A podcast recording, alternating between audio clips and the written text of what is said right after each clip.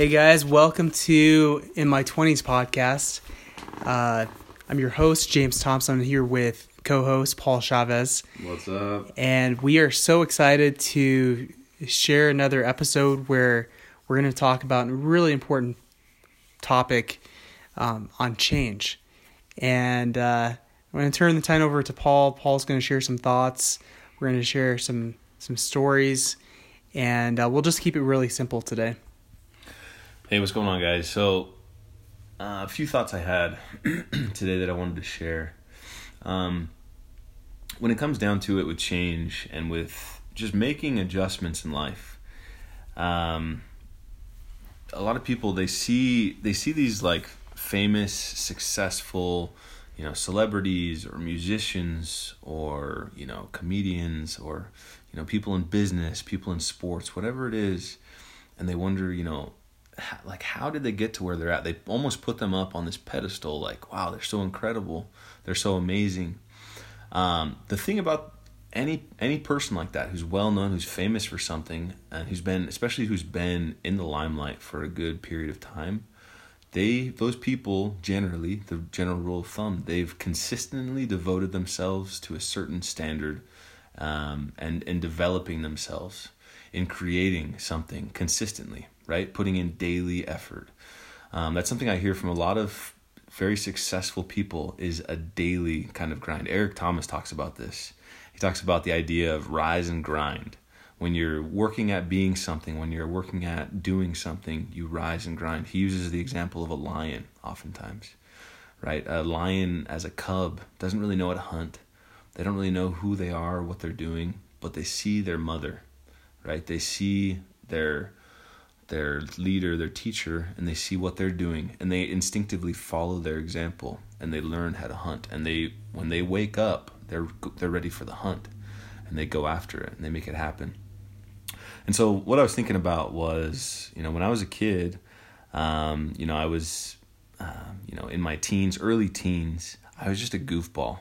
I was the, the probably the biggest goofball, just super hyper, ADD, ADHD and I just remember how much of a goober I was. Um, I remember walking to school consciously thinking about how am I going to wreak havoc in class today.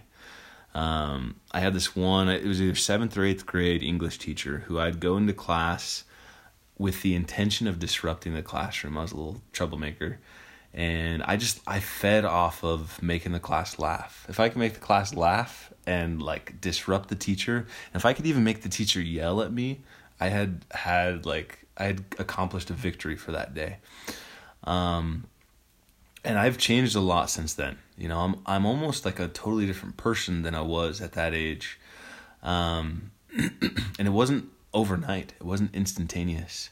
I I attribute a lot of of who I am now to a lot of the things I've listened to, a lot of the podcasts, a lot of the stories, a lot of the books, um, some of the shows I've watched, and a lot of the people I've spent time with. Um, and it's also a lot of the books I've read. Um, one of I would say one of the most impactful, if not the most impactful book, aside from religious books, the scriptures, for me have been um, books on history, um, biographies of people, and autobiographies. One in particular is called Team of Rivals. It's by Doris Kearns Goodwin, and it tells the story of Abraham Lincoln um, Abraham Lincoln, when he was a young man, you know, he believe it or not, he he grew up in Kentucky. A lot of people think he's from Illinois, Illinois native. No, he was a he was a Kentucky native, born and raised in Kentucky in the in the woods in the backwoods of Kentucky.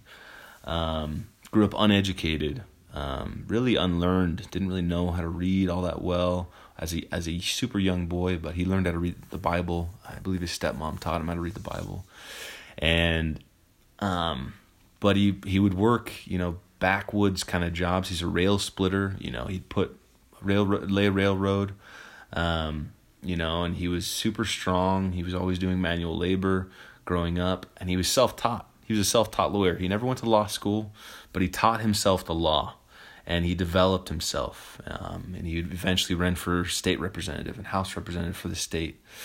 Um, and he grew and he became this incredible man. One of his best traits believe it or not, was he was an amazing storyteller, so captivating. Uh, he'd tell these stories and these parables, and, and uh, he would teach people. And he had this way of gathering people around. So, come to 1860, right? This backwoods lawyer, country lawyer, sort of a, a hick, quote unquote, you might call him, uh, as we know people today. Um, he was not respected by his presidential cabinet. So he went into this office, right, with these these people um, who ran against him for president in 1860, and he brought them into his presidential cabinet. Salmon Chase, you know, uh, Edward Bates, uh, Henry Seward. These guys all ran against him. Henry Seward was the top dog. He was the favorite to win. Abraham Lincoln was the underdog. He was the least favored person to win the presidency. Um, and he won.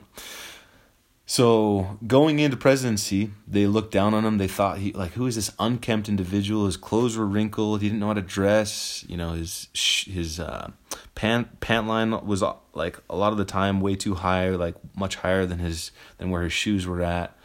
Um, it just sort of disheveled, and there was this lack of respect for a good while, for I don't know months, maybe even the first couple of years of his presidency, and when he was shot, when he was murdered, assassinated by John Wilkes Booth, um, this book talks about how his those in his cabinet wept when he was when he was shot. They wept when they realized he was going to be killed because they had developed this profound not just respect not just adoration they had developed this love and compassion for this man who had been very pensive um, thoughtful, uh, and um, he had been just a courageous, uh, humble leader through this terrible civil war that had just rocked the nation. Um, he was a man fit for the time as president during that time, and so not that not that the man Abraham Lincoln changed over those years, but he did. He definitely aged and he went through a lot. But the perception of Abraham Lincoln by those close to him changed. And they developed a love and an adoration and admiration for him because of who he was and what he did. Um, so, something that just wanted to share with you guys, something that come across my mind. I think James had a, a thought too as well.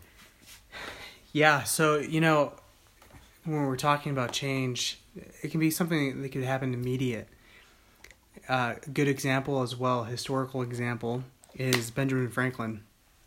If any of you know his story, uh, he was kind of a rotten person. Uh, people would avoid him at all costs, cross the street, and wasn't until one of his um, friends told him what was going on. He's like, "Well, I think I need a change," and so he listed all these resolutions that he was going to uh, start implementing, um, things that he wanted to change about himself. So, you know, the whole point of that is that change can happen instantly. It can also take time. And so the most important thing is just be patient. So, Paul, I want to ask you like what for you was the biggest change during your 20s? Hmm. That's a good question. Um, if you had to sum it up in one word, what was it? Ooh, in one word. Um, let me give you one word and then I'll give you a little breakdown mm-hmm. to sort of help define that. I would say that's I, there's a the words that come to me. I'll, I'll give you two words. How about that? Um, faith and courage. Hmm. Um, faith because in my early 20s especially i took a lot of time really building and developing my faith in god and uh, especially my late teens really coming to know who God was and if God was real. Um, if is God really there? Um, and also developing my faith in Christ. Is Christ real? Is he a real person? Is he truly my Savior? Mm. So really developing my faith, courage, um, in the sense that, you know, I I began doing things that I knew I needed to do, and I knew it would help develop me as a person. Uh, you know, having the courage to study, to develop myself, having the courage to do certain jobs that I knew would be hard, but I knew would help me to grow and would help me to be successful. Doing things like door to door sales, which is tough. It you have to it takes courage almost on every single door that you go up into. Um, and in my late 20s, having the courage to follow some counsel of a mentor, he's a bishop of mine, Troy Dial, uh, to go back to school.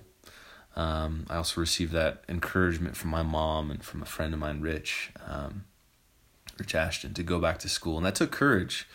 Uh, not that I was like super successful and doing really well with where I was at, but I was in the restaurant industry. I was working full time. You know, I was doing some sales on the side. Things were like, things were comfortable. I could have stayed where I was and been just fine, but it took courage and it took some faith to move out of that situation and to listen to my heart. My heart was telling me I need to go back to UVU. I need to study education. I need to study history and I need to become a teacher and I and I felt that would that would help me to make the biggest impact in the world. I, I'm all about making an impact. I'm all about mm-hmm. helping those around me. And I especially yeah. want to make an impact in the lives of youth. Awesome. So for those of you that are listening, you're probably going to be a different you know stages of your life. Some of you might be in your early 20s. Some of you guys might be in your mid 20s, your late 20s. I want you to think about what just Paul said and and think about you know, what kind of change do you want to have in your life? Really? And, and maybe think about one word and how you're going to start making those changes. Um, so, yeah, did you have a, a thought or? Yeah, one last thought with that. Um, there's honestly, there's so many different things you can do to really make a change. I could list off 20 things you could work on. Something, and a lot of things it's, uh, you know, uh, I love Gary Vaynerchuk. He talks about, let me just get metacognitive really quick. Mm. Uh, you know, writing in my journal. I could, I mean, things I could do. I could write in my journal more often. I could focus more on meditation. Um, because change doesn't have to be long lasting. It doesn't have to, like when you do something with your day, when you do something with your week, with your month, it doesn't have to be something that that impacts you for the rest of your you know what I mean? For the rest of the week or for the rest of the month. Um, as long as it's something that that helps to change your state for a period like meditation. Doing meditation once isn't going to change like once in one day isn't going to change how you're feeling a week from then most likely unless you're like an amazing amazing at meditation, mm. but it will change your state for that day, especially for that mm-hmm. hour.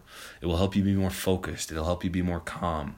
It'll help you to have processed your emotions more efficiently, right?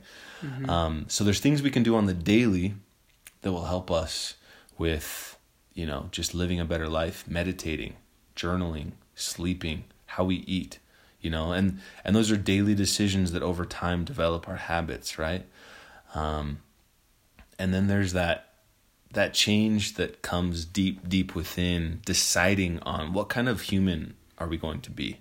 What kind of person how am i going to show up today? What decision am i going to make this morning that's going to help me to show up mm-hmm. for the rest of the day? And it's really developing into that character into that person that we're meant to become right? And so there's a song that comes to me uh, man in the mirror by michael jackson. Mm-hmm. really and tony robbins talks about this all the time he says, if you want to change your relationship, change you first. Because mm-hmm. going from one relationship to the next, if you don't change you first, then you're just going to carry that baggage. You're going to carry that difficulty. You're going to carry that struggle that you had in that one relationship right onto the next. So it's important to self assess, mm-hmm. to realize first, I am enough. I am of worth. I am worthy. To love yourself, right? And building on that foundation of loving myself. I love myself, right? I look in the mirror and I see someone, I see someone who's successful, someone who's strong, someone who's powerful, someone who is enough. But also recognizing there's some adjustments I can make. You know, there's certain things I can do a little bit better, certain things I can do a little different, and that's okay. But it all starts with the man in the mirror. So, mm-hmm. I love that. This is a great note to end on. Uh, this is hopefully this has been helpful to you. I mean, you know, this is probably the most important uh, lesson you can learn right now in your life uh, because it's going to impact the rest of your life. So think about that throughout the throughout the next few days. For those of you that are listening, we appreciate you. We love you, and hope you have a great week. Take care, guys. Much love, my friends.